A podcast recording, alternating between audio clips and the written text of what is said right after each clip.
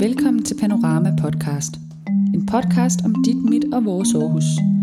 Vi læser historier højt fra vores magasin, fortællinger om mennesker, møder, gader og steder i vores allesammen smilets by.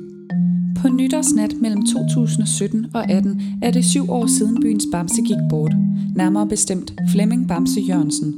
Han ville i år være fyldt 70 år, og så er Flemming Bamse Jørgensens plads netop blevet indviet i Aarhus. Nu kan du høre beretningen om Danmarks folkekære sanger, fortalt gennem nogle af dem, der kendte ham allerbedst. Mit navn er Vera Løvø Giver. Jeg har skrevet dagens historie. God fornøjelse. Flemming Bamse Jørgensen i afsavnets lys. På en måde er det lettere at male et portræt af en person, der ikke længere lever.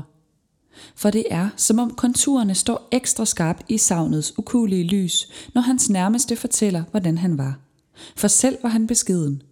Flemming Bamse Jørgensen, folkets poet, højt begavet sanger, stabilitetens klippe, livsvis faderfigur, en kvindes grænseløse kærlighed. I efteråret blev Flemming Bamse Jørgensens plads indviet i Aarhus. En plads, som den er ramme om det konkrete sted, han mødte sin hustru, Kate Jørgensen, men som på sin vis også fremstår som et symbol på den plads, han har efterladt i danskernes hjerter. Facebook-gruppen RIP Flemming Bamse Jørgensen alene har 150.000 medlemmer. Selv var han aarhusianer med Bolleå, for han trådte sin første fodboldsko hos adoptivforældrene i Viby, til Kate Jørgensen kyssede ham for første gang på søsporten, til utallige AGF-kampe på stadion, gåture i Rigskov og julemarkeder i ridehuset med sin familie. Han var udpræget familiemenneske. Hjemmet, konen, børnene og barnebarnet Oliver var det bedste han vidste. Tryghedens akse. Natten til året 2011 døde Flemming Bamse Jørgensen af et hjertestop i sit hjem. Begravelsen fandt sted i Viby Kirke, hvor tidligere biskop Kjeld Holm fik et stuenefuldt kirkerum knudet af sorg til at trække på smilebåndet med ordene. Nu sidder vor Herre deroppe og siger til Jesus, flyt dig knægt, der kommer Bamse, og ham skal jeg tale med. I år vil Flemming Bamse Jørgensen være blevet 70 år, og én ting er sikkert, her seks år efter hans død. Savnet er stadig uomgængeligt nærværende. Et savn, der gennem minder, tårer og latter hos de mennesker, der var ham nærmest, tegner et tidsløst billede af en af Danmarks mest folkekære personligheder. Gennem barndomsven Flemming Knudsen. Viby Torv 1970. Sigfred langer to krasser over disken i Sigfreds pølsevogn. Flemming Bamse Jørgensen og den anden Flemming, som Flemming Knudsen kalder sig selv, giver sig til at knæske. Nå, hvad så? brummer Flemming Bamse Jørgensen, og de går i gang med at vende verdenssituationen igen i dag. Fødderne er ømme og maverne tomme. 20 minutters pause fra danseskolen på Viby Hotel er lige nok til en snak og en pølse for de to velpolstrede kammerater. De to Flemminger har kendt hinanden siden de var 6 år gamle. Først fra søndagsskolen i Viby Præstegård, så fra orkestret i FDF og siden gennem danseskolen på hotellet. Som børn mødtes vi ofte og spillede fodbold, som drenge nu gør, når der er et græs og et par mål, fortæller Flemming Knudsen og kigger ud på banen i Sears Park og Arena. Vi er tilbage i 2017 og sidder på vennernes faste pladser på AGF's hjemmebane, med Flemming Bamse Jørgensens tomme sæde imellem os. De to venner så altid AGF spille sammen, når de var på hjemmebane. Med mindre at Flemming Bamse Jørgensen var afsted på tur – Flemming var en ægte AGF-fan. Spørg mig ikke, hvordan han gjorde, men det er faktisk lykkedes ham utrolig mange gange at spille koncert i samme by, som AGF havde kamp, når de var på udebane, fortæller Flemming Knudsen. Faktisk var han målmand for AGF i sine unge dage, men da musikken med årene fik ben at gå på, forlod han målet på banen. Han fandt ud af, at han nok var bedre på en scene, så musikken blev hans levevej, og det gjorde fodbolden bestemt ikke griner Flemming Knudsen, der ikke er i tvivl om, at højdepunktet i Flemming Bamse Jørgensens liv var, da han endelig sprang ud på dybt vand og fandt ud af, at han kunne bunde. At han kunne leve af musikken. 19. december 2010. Duften af gløk og klingen fra bjæller strømmer ud af ridehusets tunge trædøre. Flemming Knudsen og hans kone træsker rundt på årets julemarked og støder ind i Flemming Bamse Jørgensen med hele familien. Lad os alle mødes snart, så kan vi rigtig snakke og hygge, siger Flemming Bamse Jørgensen, efter vennerne har stået og talt lidt. Det blev deres sidste møde. Hvis jeg skal fremhæve et minde med Flemming, så var det den dag i ridehuset, siger Flemming Knudsen. Det var meget betegnende for hans måde at være på, den der hjertelighed og varme. Der var aldrig noget med at glemme gamle venner. Dem svigtede han aldrig, fortæller Flemming Knudsen med armen hvilende om Bamses gamle sæde. Han var et pragtfuldt menneske, men jeg venter lidt endnu, før jeg mødes med ham igen, siger han. Gennem trommeslager i Bamses venner, Frank Tørsen. Bussen bumler afsted. Trafikken suser forbi på motorvejen. Men rundt om bussens bord sidder de fire Bamses venner helt stille. Kun spillekort, der klasker mod bordpladen, lyder i den tilrådede buskabine. De spiller vist. Frank Tørsen sidder i modspil, er makker med Flemming Bamse Jørgensen, og så har han alle de gode kort. De spiller om penge, dog ganske små beløb. Frank Tørsen overvejer at banke i bordet, for så fordobles indsatsen. Men han vil ikke gamble Flemming Bamse Jørgensens gode humør. De vinder stort alligevel. 62 kroner. Flemming Bamse Jørgensen placerer en rolig hånd på hans skulder og siger, Hvad, hvordan kan det egentlig være, at du ikke dunkede i bordet? Jeg overvejede det faktisk, men vi vandt stadig 62 kroner, svarer Frank Tørsen. Flemming Bamse Jørgensen rejser sig i et hurtigt ryg og råber i vrede. Ja, men vi kunne have vundet 124. Bamses venner var kendte for at spille vist. Det vidste Frank Tørsen godt, da han blev hyret som trommeslager i Bamses venner i 1996. Pianist Peter Bøtger, der startede i bandet samtidig som mig, købte en bog, der hed Alt om vist, lige efter vi var blevet ansat, griner han. Og de spillede virkelig vist hele tiden. På vej til koncerten, i koncertens pauser, på vej hjem igen. Og hvis man var makker med Flemming Bamse Jørgensen og dummede sig det mindste, så faldt hammeren. Vi spiller stadig vist på landevejen i dag, når vi er ude på tur med Stig og vennerne. Så på den måde fører vi ikke kun Flemmings musik videre, fortæller Frank Tørsen. En lun sommernat i 2009 står Flemming Bamse Jørgensen og vennerne ude foran restaurant Rio Bravo i København. Luften er tyk af cigaretrøg. To piger kommer cyklende forbi. Gud se, det er Bamse! Og sammen bryder de ud i sang. Sådan fortsætter det med forbipasserende, der synger, råber efter og hilser på den folkekære sanger. Flemming Bamse Jørgensen falder i snak med en mand, mens de ryger. Som altid står vennerne lidt i baggrunden, overvågne og på vagt, hvis der skulle opstå ubehageligheder. Da manden er færdig med at ryge, kaster han cigaretten på jorden, skodder den med foden og spørger så Flemming Bamse Jørgensen. Hvad laver du så til daglig? Flemming Bamse Jørgensen svarer roligt. Jeg er musiker. Nå ja, for fanden, tyver manden og giver ham et tungt klas på skulderen. Så længe man er glad. Vennerne brød sammen af grin, da manden forlod dem den nat. Den situation siger alt om Flemming, siger Frank Tørsen. Han kunne have sagt alt muligt, alla. Sig mig, ved du ikke, hvem jeg er? For Flemming Bamse Jørgensen var musikken et håndværk, og han så sig selv som håndværker, ikke artist eller kendis. Vi snakkede meget om den episode efterfølgende, for manden havde jo ret, det handler jo om at være glad, fortæller Frank Tørsen. Men selvom anerkendelsen fra det lands store publikum gav Flemming Bamse Jørgensen en følelse af at være lykkedes, blev presset større og større med årene.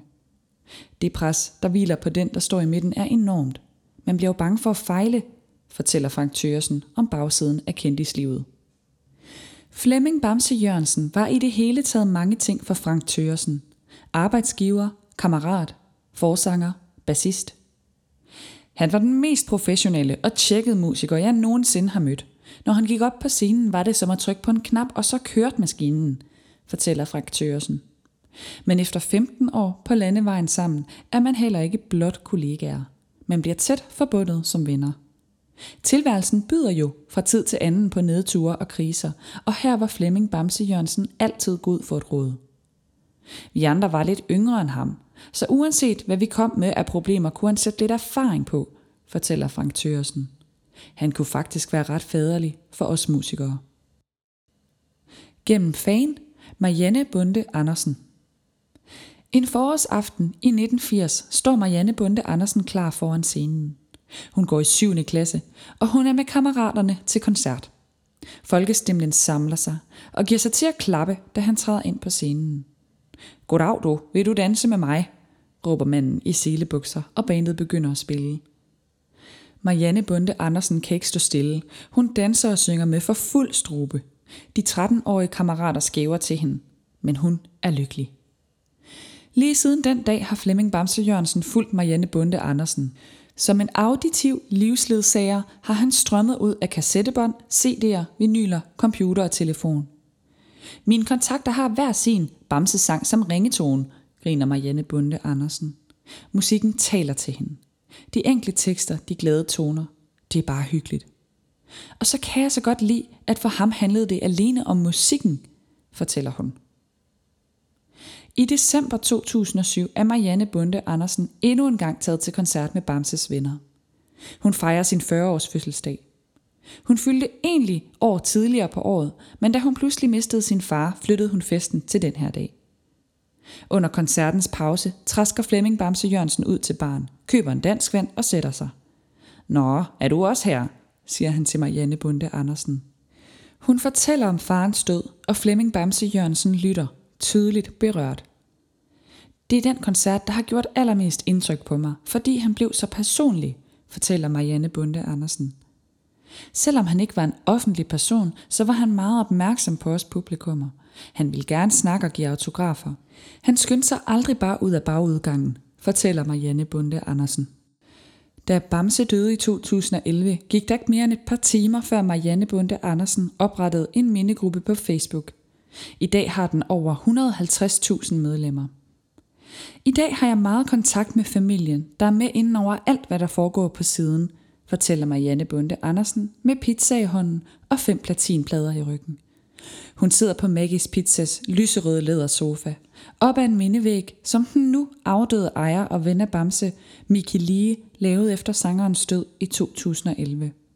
Jeg har aldrig spist så meget pizza, som efter det år Bamse døde. Når jeg skal ud og spise i Aarhus, kommer jeg altid her og sidder ved det her bord. Det er så hyggeligt, siger Marianne Bunde Andersen og kigger op på væggen. Gennem hustru Kate Jørgensen. I 1968 var der dansemusik på Søsporten på Aarhus Havn. Ikke et sted, den unge Kate normalt ville komme, men veninden er lun på en fra bandet, så hun tager med. De sidder og taler over en øl, da Kate får øje på bassisten. Åh, han har nogle dejlige øjne, siger Kate. Veninden svarer drillende. Du tør ikke gå op og kysse ham. Kate hopper straks op på scenen, trækker fat i bassistens karvetøj og kysser ham midt på munden. Han vælter bagover og glemmer helt at spille med. Da koncerten slutter kl. 03.00, kommer bassisten ned til bordet. Og sådan lyder startskuddet til Kate Jørgensen og Flemming Bamse Jørgensens 42 år lange kærlighedshistorie. Det gik egentlig ret hurtigt, griner hun, når hun tænker tilbage. Efter to måneder friede han, og svaret var et rungende ja. De blev viet samme år. Efter de blev gift, solgte han alle sine instrumenter, for nu skulle de være en rigtig familie, og han ville forsørge dem, fortæller Kate Jørgensen. Vi befinder os på restaurant K-halen på Aarhus Havn.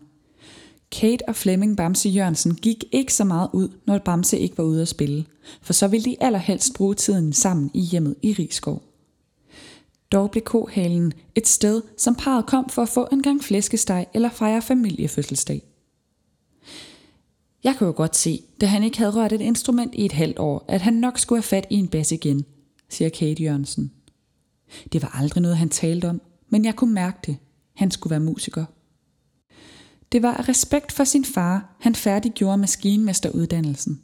For det var farens drøm, at Flemming Bamse Jørgensen en dag skulle overtage farens gummifabrik. Musikken så faren ikke som et rigtigt arbejde. Flemming overvejede flere gange, om han skulle prøve at arbejde på fabrikken for at glæde sin far, fortæller Kate Jørgensen. Selv var Flemming Bamse Jørgensen en fantastisk far, fortæller Kate Jørgensen. Han var nærværende, når han var hjemme. Hjalp børnene, hvis der var noget. De kunne altid gå hen til ham, selvom han sad og lavede musik. Han havde altid tid til dem. Og han havde ingen forventninger om, at de skulle spille musik, hvis de ikke havde lyst, siger hun. Da Flemming Bamse Jørgensens far blev syg som ældre, lød ordene da også, som han havde ventet hele livet på at høre. Jeg er stolt af det, du har opnået, Flemming. Flemming Bamse Jørgensen sidder på sit kontor den 7. februar 1983. Det er hans fødselsdag, og fra kontoret i hjemmet kigger han ud af vinduet mod haven. Han får pludselig øje på noget foran vinduet. Lilla, lyserød, hvid, gul. Krokusser har stukket hovedet op af jorden og foldet sig ud. I form af et farvestrålende hjerte. Kate Jørgensen havde plantet blomsterne, da de flyttede til det nye hus året for inden. Det passer lige med, at de springer ud til hans fødselsdag, tænkte hun. På den måde blev krokushjertet en slags tradition, der kom til syne hvert år, når sneen forsvandt. Og når parret flyttede hus, plantede hun hjertet på ny. Kærligheden mellem Kate Jørgensen og Flemming Bamse Jørgensen blomstrede både i have og hus. I hverdagens små detaljer, når han drillende ulede hendes hår eller agede hendes kind, i det han gik forbi. Gav hende et kærligt klap bag i ved køkkenbordet.